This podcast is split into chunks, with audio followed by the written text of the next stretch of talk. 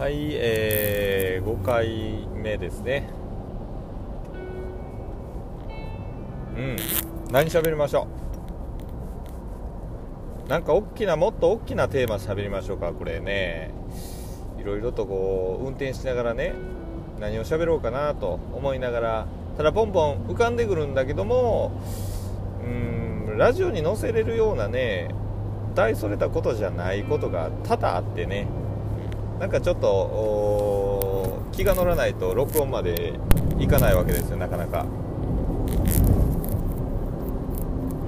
あのー、まあ僕の思いなんですけどよくね学生の間まあ小学生の間なんかでいじめ問題ってあるじゃないですか。で僕もあの小学生の頃、えー、いろいろやっぱりね見てきてますから、あのこれはいけない問題だなというふうな思いで、まあ、授業を受けてますし、まあ、先生の思いだったり生徒の思いだったりいろいろな思いが絡み合ってるような学生時代なんですけどもあの道徳の授業でねいじめてあのいけませんっていうことを習うじゃないですか。で僕がちょっと理解できないのはいじめをねひらがなで書いたらいけないでしょうっていう話なんですよ。いじめっていうね事柄はね、まあ、非常に重いテーマなんでねこれはたとえ難しい漢字でもあのいじめは漢字で書こうということにしないと軽く捉えられますよね。例えばニュースでね殺人事件がありました。殺人ってひらがなで書いたらなんかちょっとこうふわっと柔らかいのかなっていうねもう変な感覚になるじゃないですか、ね、死刑宣告をされました。死刑ってこうひらがなで書いたらその内容テーマからは反してこう柔らかくなってしまう。これはねやっぱりこう良くないと思いますね。漢字カタカナひらがなってこう日本にはいろいろね使い分けがあるわけであの漢字で、えー、あるべき部分は漢字にしとくべきなんですよ。だからこれはねいじめに関してはねやっぱり漢字でどうですか？僕もね道徳の時間ひらがなでしか習ってないからあんまり漢字を思いつけないんですけど皆様もどう同じですかね？で実際漢字調べてみると僕はごめんなさいあんまり知らなかったんですけど虐待の逆っていう字でいじで送り方名なんですよね。いじめまあもう一個別の漢字もあるんですけどももうねその漢字だけでわかるじゃないですか。そのこのテーマがいかに重いのかっていうのがね。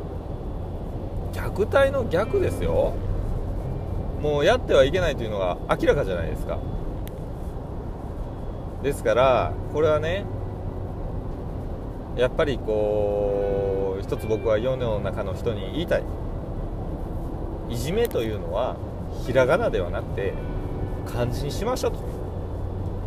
こういうことを、えー、言っていきたいなと思います。さてこれは福井県ですね、えー、鯖江市ですか。この福井の鯖江っていう町はですねメガネが有名でしてあのー、今もう世界中からね特にまあイタリアのブランドなんかから、あのー、発注があってこれは鯖江市でね実は作ってたりするメガネなんですけどもまあいろんなフレームがあってね金属フレーム樹脂フレームチタンフレームですねすごいいろいろなあのフレームがあってそれぞれの加工の方法が違うわけですよ、まあ、そういったこともねすごい面白いなと思っていつもホームページなんかで調べてるんですけども。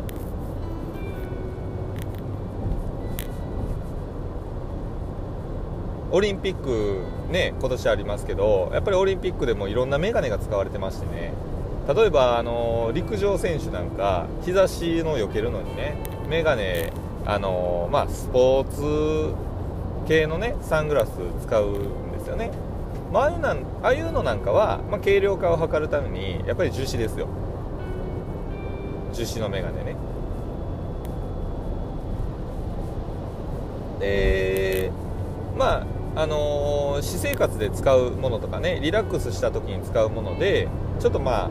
高値段のね高めのやつだったらチタンフレームがあるチタンっていうのは人間人体にねあんまり影響ないですからあのよくねえステンレスとかになりますアルミになりますと金属アレルギーの方がねアレルギー反応を起こしてしまうということがあるのでチタンフレームっていうのはあそういう意味で医学的な意味ではね非常に重要な素材のフレームなんですよ。例えばその人工骨なんかもねあのチタンでできてたりしますもんね、まあ、体内に入れるものなんかチタンでできてますよね。でおかげでその鯖江市でメガネいろいろ作ってるんですけどチタンの加工もしてるんでねあのー、同じようにできるんじゃないかということでそのメガネを加工されてるところが、えー、人工骨なんかね作ったりこう医療関係の、えー、チタンの製品をえー、作ったりとかしてるみたいですよ。ホームページ情報そして、えー、我らがあ神様と崇めてますウィキペディアからの情報ですよねこれね。何のこっちゃない。ウィキペディアの情報でございます。でもそういうことを調べることがね結構面白いですからね。こんなメガネの話してますけど僕なんかはね全然視力が良くてあのー、両方今2.0なんですよ。だからバリバリ見えるわけですよ。何でも。何でも見通しですこれ。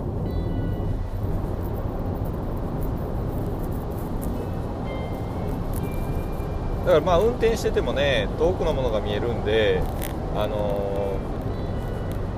ー、これ言った言ってないよな。警察の人が遠くにいててもねある程度やっぱりすぐ分かるわけであの捕まったことないんですよ。おかげさまで、まあ、非常に目には感謝しております。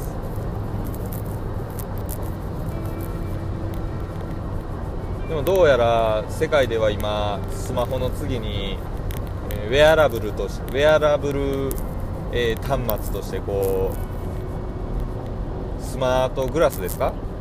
こうメガネ系のねスマホに代わるあの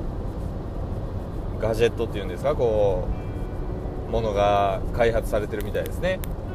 あ代表的なのはアップルメガネ。あれ？メガネちゃうわ。アップルグラ,、えグラスとか名前がまだないんかな、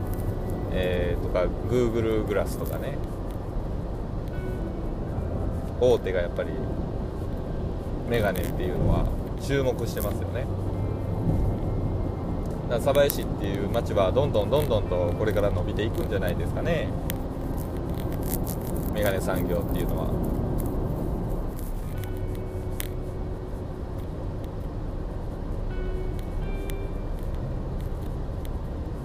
達メガネってつけてる人いますけどメガネの方がおしゃれなんですか？僕もごめんなさいね。自分がメガネかけないからあのメガネはかけない方がいいと思い込んでしまってますけども。でも伊達メガネがあるってことはメガネの方がおしゃれなのかな？伊達メガネって危ないですよね。なんか目の前にやっぱりメガネをかけてるってなる。まあ僕もそのねえー、メガネをもしかけてると例えばあれかユニバーサル・スタジオ・ジャパンで、えー、ああいうスパイダーマンのね乗り物とか乗ったらやっぱり眼鏡かけますんでその時にねやっぱり、目の前に何かあるっていうのは分かってるんでなんか目に関してはちょっと安心、まあ、安全だなっていうのが認識されるんでいいんですけどメガネ伊達やったらその安心感が何て言うかな恐怖に変わりますよねこれ。もし飛んできたらなんか何かが飛んできた時にね避けてたと思ってたものがこっちの方にもう入り込んでくるわけですから。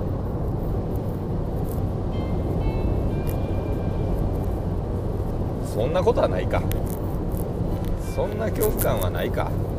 適当で喋ってますとあのー、話の内容がこんな感じに、えー、変に発展していきますからねこれね。ご了承いただきたいと思いますこれは。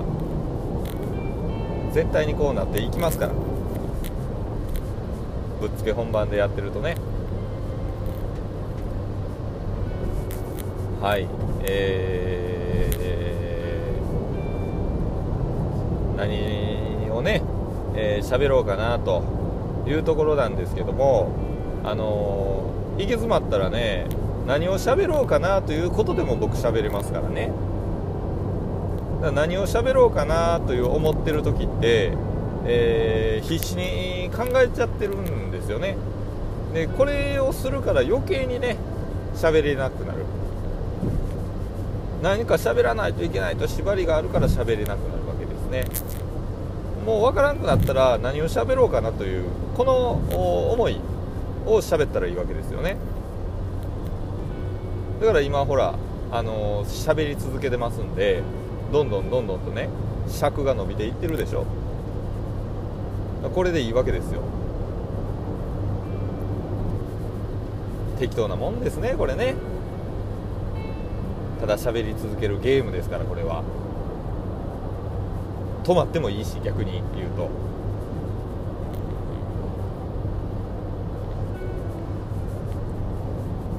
なんか面白いテーマで、えー、そろそろ喋らないといけないかな。